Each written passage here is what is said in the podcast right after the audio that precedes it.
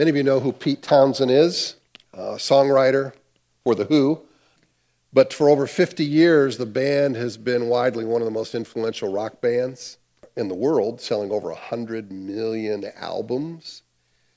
Curious about an interview that he had in New York Times about his life accomplishments, about the band.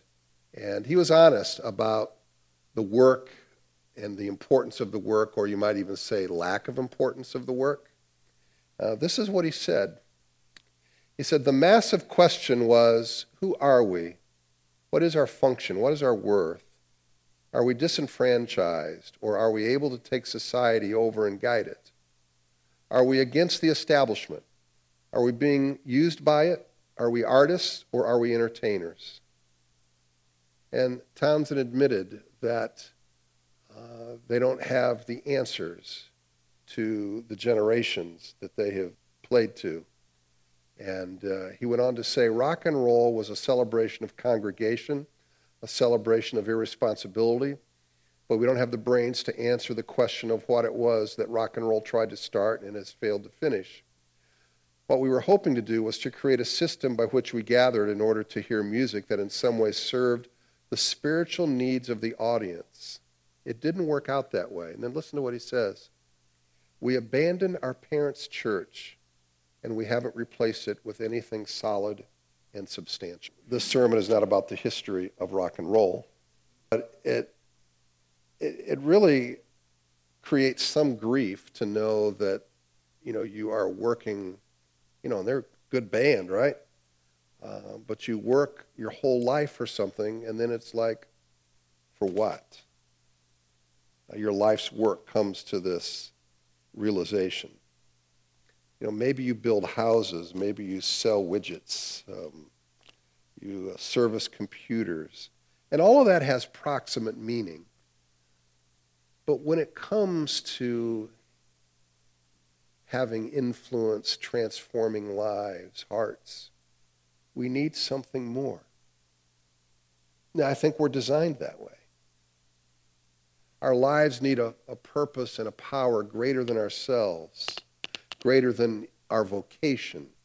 I think Peter taps into this. I think he puts a laser focus on what it is that creates this importance. Now, it would be a mistake to look at this book and forget the context. You might remember that this is written to a group of people that have been persecuted, not just light persecution, but, but physical and deadly kind of persecution. And Peter doesn't provide platitudes like, oh, well, now listen, don't worry about it. It's going to get better. You know, no, it's, it's none of that. He instead points them to this real and effective hope. They are to remember their salvation, the benefits of heaven that God has promised to them. Now, I have to admit, now maybe you grew up in a church like this that, and, and I, I had a wonderful church, wonderful people and all. And you grow up in a lot of churches where it's a salvation message every week. Now, nothing wrong with that in and of itself, but the people of God need to grow. They need to grow through the teaching of the, of the Word of God. And what happens with that is sometimes you can get ho hum about salvation. And you think, oh, it's not another salvation message, right? And that's unfortunate. And I have to admit that uh, there was a period of time where my heart kind of grew into that. But I think what God is wanting us to do is to recapture the glory of the salvation message and of what it's meant for us, and particularly what it means now with all else that we're going through. The, the way that it helps us to focus on the things that really matter. So, um, with this perspective, we have to lean into something that is objective, that's supernatural, and that is outside ourselves. And what we see is Peter kind of hitting on these two things within this passage. And so he writes to look to the prophets, look to the apostles, and even look to angels for this. Let's take a look at this. Let's all stand as we take a look at our passage.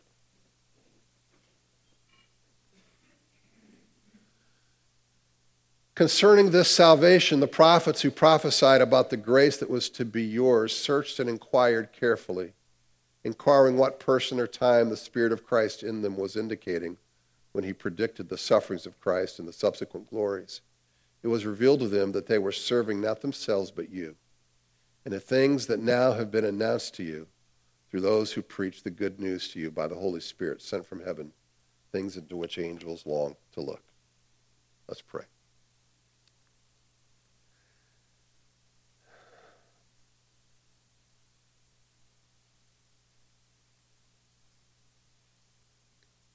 Father, calm our hearts. Many of us are thinking about a game that's going to take place in a couple hours. But as fun as that is, we realize that there are things that are far more important.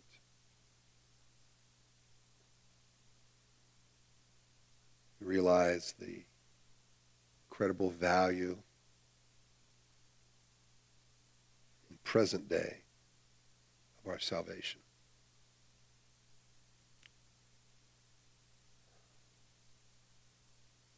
Fruit that comes from heaven.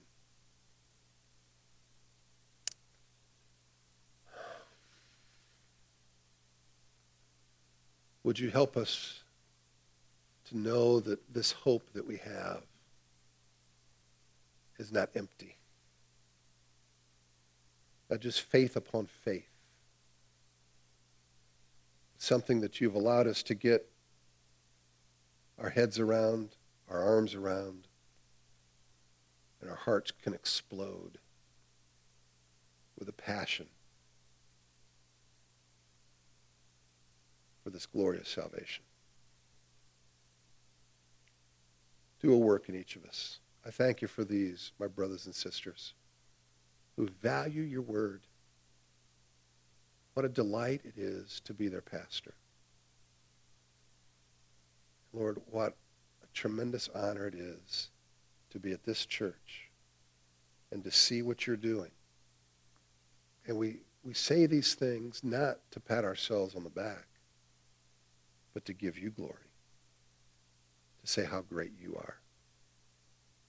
You could insert another man to come in here and pastor, other people to come, and you'd do a great work. We know it's not about us. You deserve the praise and honor.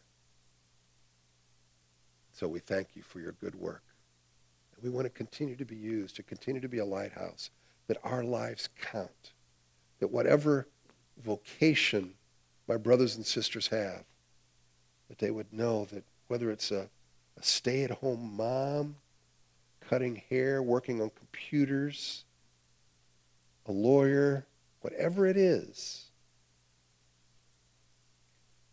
that their life counts. Their labor counts. Their testimony counts. And that you're using them. And so we thank you for reminding us of this. Thank you for the focus of 1 Peter. We love you welcome the movement of your Holy Spirit here this morning. We pray all this in Jesus' name. And all God's people said in agreement. You may be seated.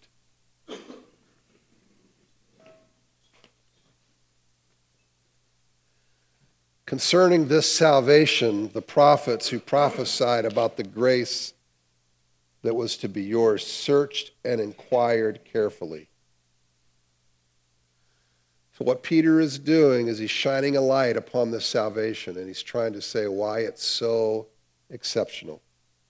It was the topic of the Old Testament prophets, even though they didn't understand all of the details.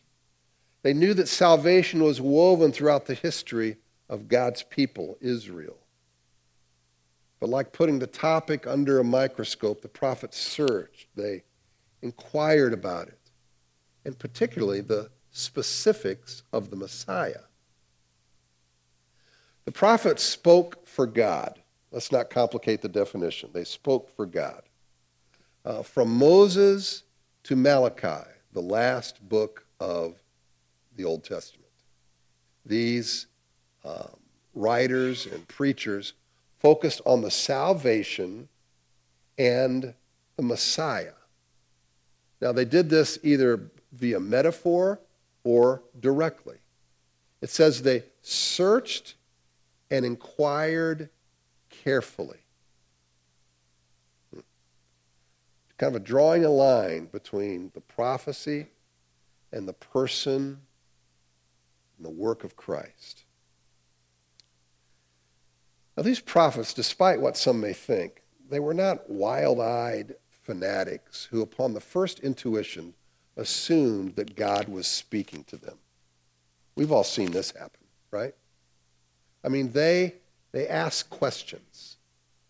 They asked tough questions. They were inquisitive. They weren't dopes, just writing down impressions and, and passions as if assuming they were all divine. They didn't make that assumption. They tried to read the fine print. You know, one lady actually won $10,000 doing that. St. Petersburg based company called Squaremouth hid the instructions for claiming the prize in a document for every travel insurance policy it sold. They thought it very unlikely that anybody would read the section pays to read on page 7 of the nearly 4,000 word document. What they didn't count on was a school teacher, Donelan Andrews. She was a nerd, right? She made it a practice to read all of the fine print. She printed out the policy, soon came across a section that said, This is a contest that rewards the individual who reads their policy information from start to finish. If you're the first to contact us, you may be awarded the pays to read contest grand prize of $10,000. She wrote the company immediately, got a call back, and said, You get 10 grand. The uh, com- company estimates that only about 1% read the fine print. We know this to be true by how many open up our e bulletins in the middle of the week. it's a little above 1%, but you know. The point is, the prophets had this meticulous tenacity like the 1%. They did all they could to kind of figure these things out. Second Peter addresses again this idea of inspiration. And what I want you to know, it's really not a tension, it's just you have the, the divine inspiration, and then the objective natural world realities that God gives to both of us. It's one thing for a religion to claim they have divine revelation. Everyone does, that's a religion. It's another thing to relate it to natural world realities. In fact, that's one of the things I think really shines about Christianity. But with, with that aside, 2 Peter says this For we did not follow cleverly devised myths when we made known to you the power and coming of our Lord Jesus Christ, but we were eyewitnesses of his majesty. For when we received honor and glory from God the Father, and a voice was borne to him by the majestic glory, This is my beloved Son, with whom I am well pleased. Now remember, Peter writing, where did those words come from? The transfiguration that Peter was at. We ourselves heard this voice born from heaven, for we were with him on the holy mountain, and we have the prophetic word more fully confirmed, to which you'll do well to pay attention as to a lamp shining in a dark place until the day dawns and the morning star rises in your hearts. Knowing this, first of all, that no prophecy of Scripture comes from someone's own interpretation, for no prophecy is ever produced by the will of man, but men spoke from God as they were carried along by the Holy Spirit. There were eyewitnesses of the transfiguration, and Peter was obviously there.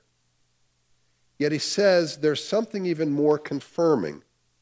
Now, some say here in this passage he's actually saying the, the experience confirmed the prof- uh, prophecy, But the way it's written, it's almost as if Peter is saying there's something even more sure than the eyewitness testimony.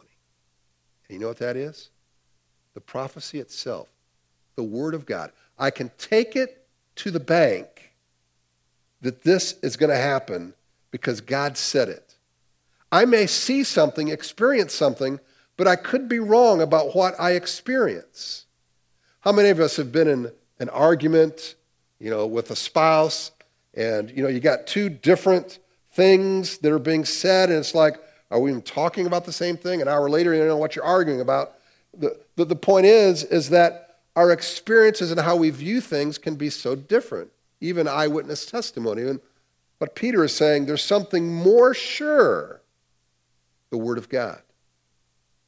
When it comes to man's experience and the Word of God, the Word of God is to be taken as superior in truth. Now, that doesn't negate the need or importance of, you know, kind of natural world, objective evidence and experiences. It's merely saying it is inferior to the Word of God. God uses both the divine and the natural world, objective, factual stuff to appeal to men. And this passage says that men were carried along. It's a mariner's term that refers to the wind in a sail, carried along like the wind in a sail to record scripture. That's the inspiration. So the point is, there is both human and divine activity in the mix. God is not using men as some kind of, you know, empty headed secretaries, just, that doesn't mean all secretaries are empty headed, but in this case, empty headed secretaries, just dictating, okay? But instead moving them along so that what is recorded is prophetic utterance. Divine and natural world working in concert together. First John confirms this giving the importance of the natural world stuff when he says, That which was from the beginning, which we have heard, which we have seen with our eyes, which we looked upon and have touched with our hands concerning the word of life, the life was made manifest, and we have seen it, testified to it, proclaim it to you, the eternal life. You know, we got the message, which was with the Father was made manifest to us. John was so impressed by Jesus, so convinced of the truthfulness of the gospel and of God bringing new life to forgive us of sin, that he testifies and proclaims of this truth. John says, I not only saw Jesus, but I understood what I was looking at, at least mostly. Not everything, not every detail. I not only heard Jesus, but I understood what I heard. I not only touched Jesus, but I realize with careful examination some of what it meant. My eyes, my ears, my fingers all affirmed the reality of the physical and spiritual nature of Jesus. Doesn't mean he understood every nuance, but that what he was observing was actual, discerning observations it wasn't an optical illusion, it wasn't a hallucination. And the reaction to this wasn't, oh, well, that's interesting. That'll go great as a footnote in my new book. No. John and the apostles contemplated what they witnessed, and it says they were in awe of the spectacle.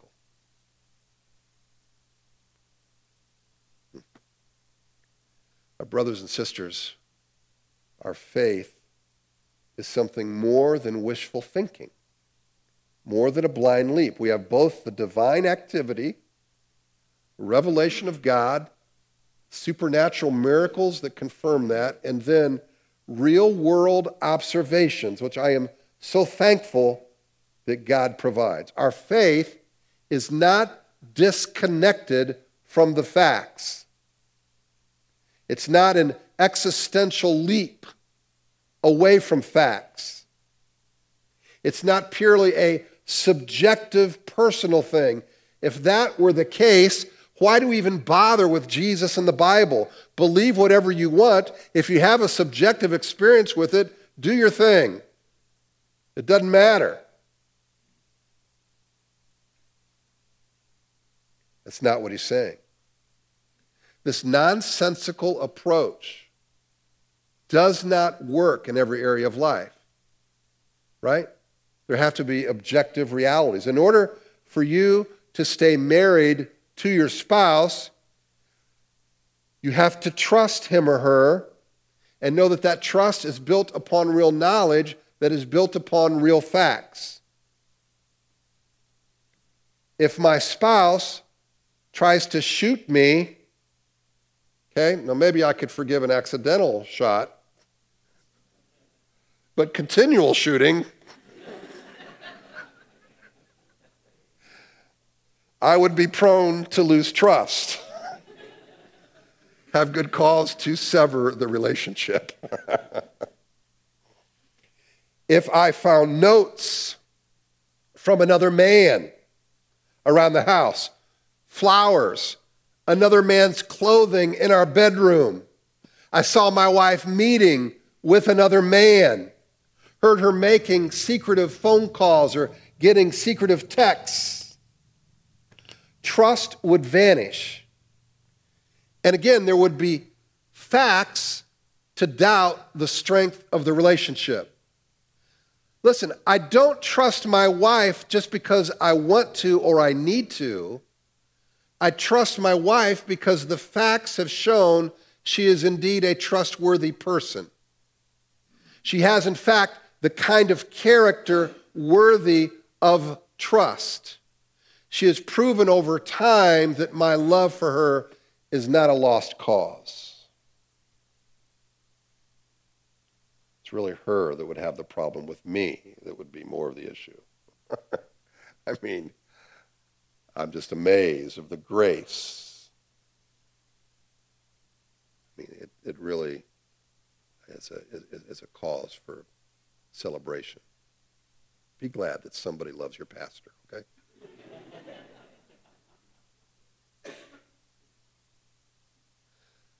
My point, friends, is that faith in Jesus Christ is corroborated with hard physical evidence. And that evidence, you know what it points to? A real man named Jesus Christ who died a real death and rose from a real grave. He is worthy of our trust. By the way, corroborated by hundreds of eyewitnesses, recorded by historians. See, I think what the prophets are doing they're trying to build this trust. We benefit from that.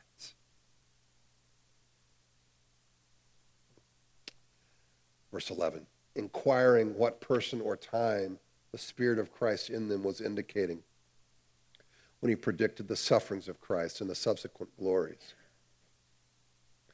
So, verse 11 tells us they were inquiring about salvation. And they were curious, particularly, about the time and exact identification of Jesus centuries before he came. Inquiring means to examine and investigate. In other words, they were concerned about every detail that they wrote, not for scholarly research, but with a passion about how their dreams and, and hopes would be fulfilled. There's something here that I have never really seen before. I mean, I've read it, but it dawned on me this week of the connection when he says, the Spirit of Christ. In other words, the, the prophets were motivated by the Spirit of Christ writing about Christ. This is an absolutely amazing truth especially in view of how the Old Testament gets attacked about, you know, it, it being this um, body of, of, of uh, well, people don't see it as truth or even scripture. They just see it of writings that we should just no longer be a part of because it's way too harsh. But this says the Spirit inspired prophets. Now, first, we could say this that salvation was not invented by men, but by God, by the Spirit of Christ, because this is what they wrote about. And the preexistence of Christ is confirmed by this Trinitarian participation in the plan of God. The Holy Spirit, the Spirit of Christ are essentially synonymous as they participate in the inspiration of the prophets and the deliverance of this message. But people knock the Old Testament, say it shouldn't be accepted. You know, the New Testament is all lovey dovey, the Old Testament is just judgment. But this is a caricature that's erroneous because the Old Testament and New Testament both have grace and salvation as well as God's judgment upon mankind because of sin. Both testaments. Attempts to dismiss this don't understand the unity of the scripture. But here's, I think, the important point that I think previously I've missed. The Spirit of Christ was involved in the Old Testament. Think of this Jesus was inspiring the Old Testament writers that people want to condemn. Now, this goes to, because what I've heard people say is all we need is Jesus. All we need are the words of Jesus. All we need to have attitudes like Jesus. Forget about this Old Testament stuff. Wait, wait, wait, wait, wait. Jesus was involved in writing the Old Testament. Jesus was inspiring the Old Testament writers. He led the prophets to say and write what they said and wrote.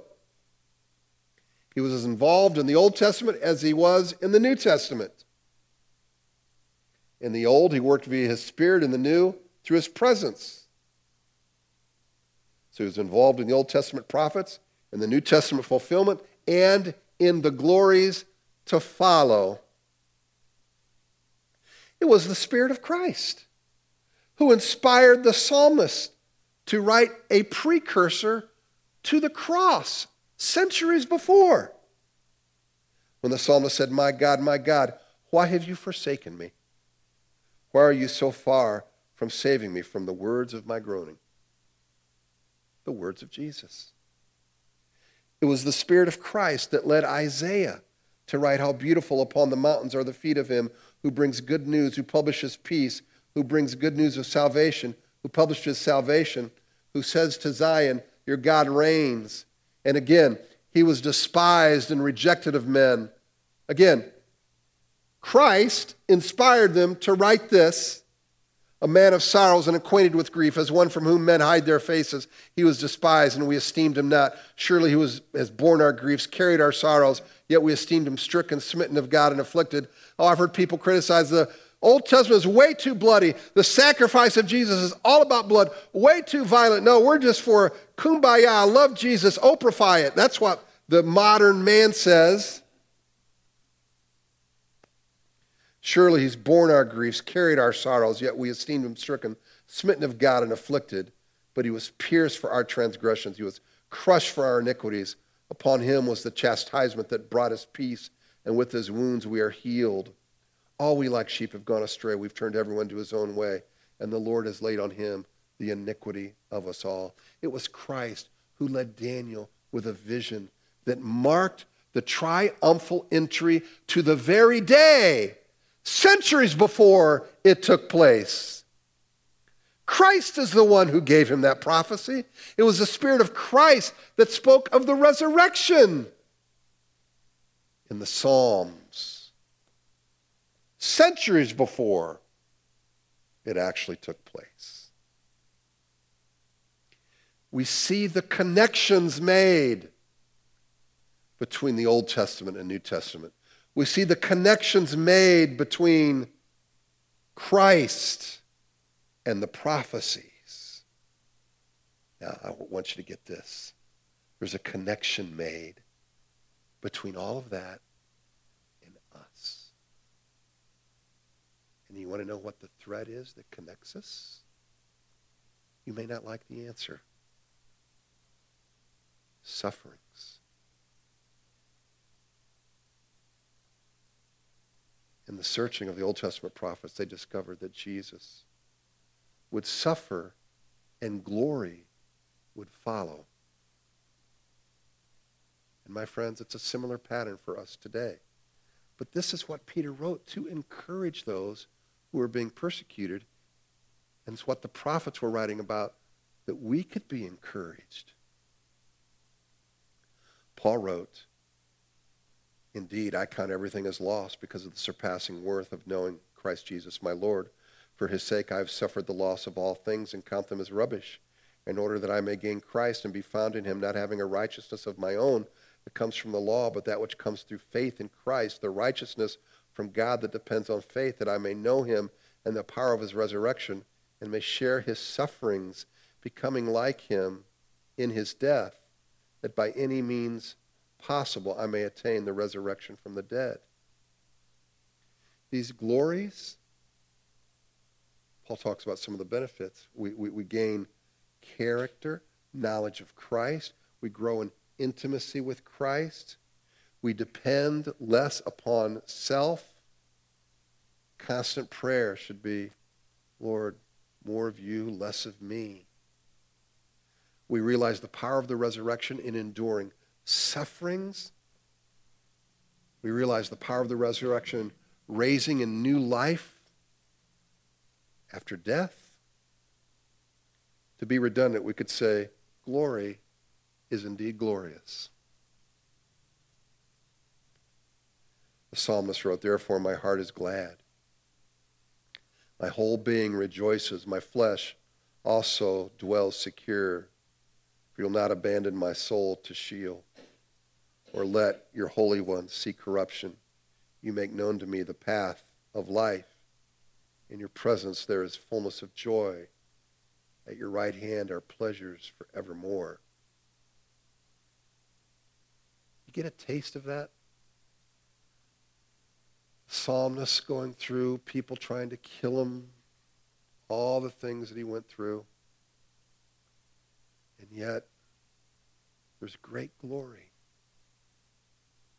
It's what keeps gas in the engine. Oh, you've heard the saying that you become so heavenly minded, you're no earthly good. You're to be so heavenly minded that it fuels your life here on earth. Don't think it's, you know, just disconnected. It's up there and makes no difference. These realities come into focus and become more meaningful because of suffering. And the glory of salvation, especially, rises to its true, inestimable value in suffering. It's something nobody can ever touch. Remember what Peter said? Undefiled, imperishable. The worst things could go on. You could suffer terribly.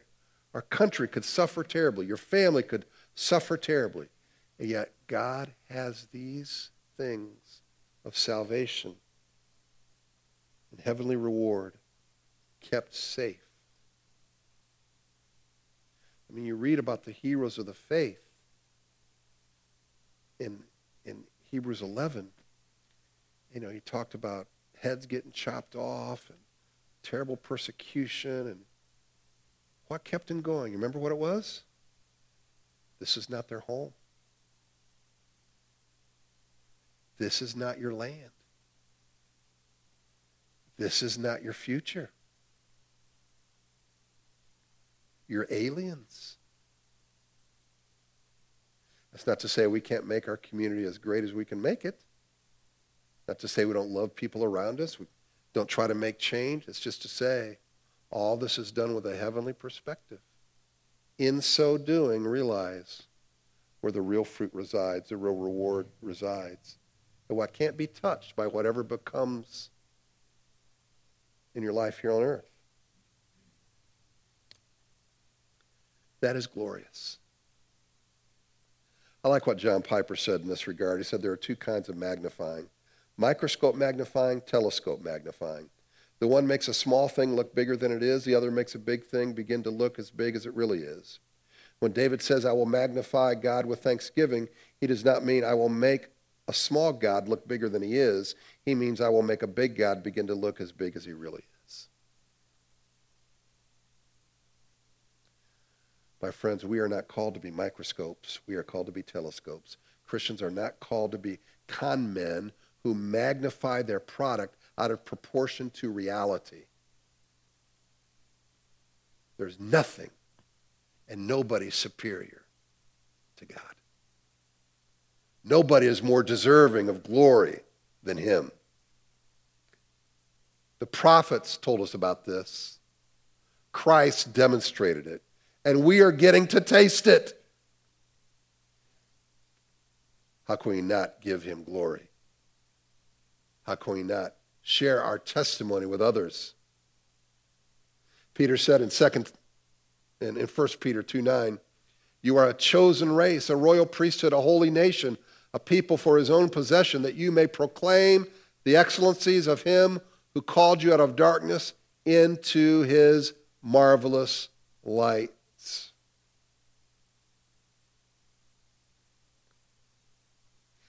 Let's be a telescope.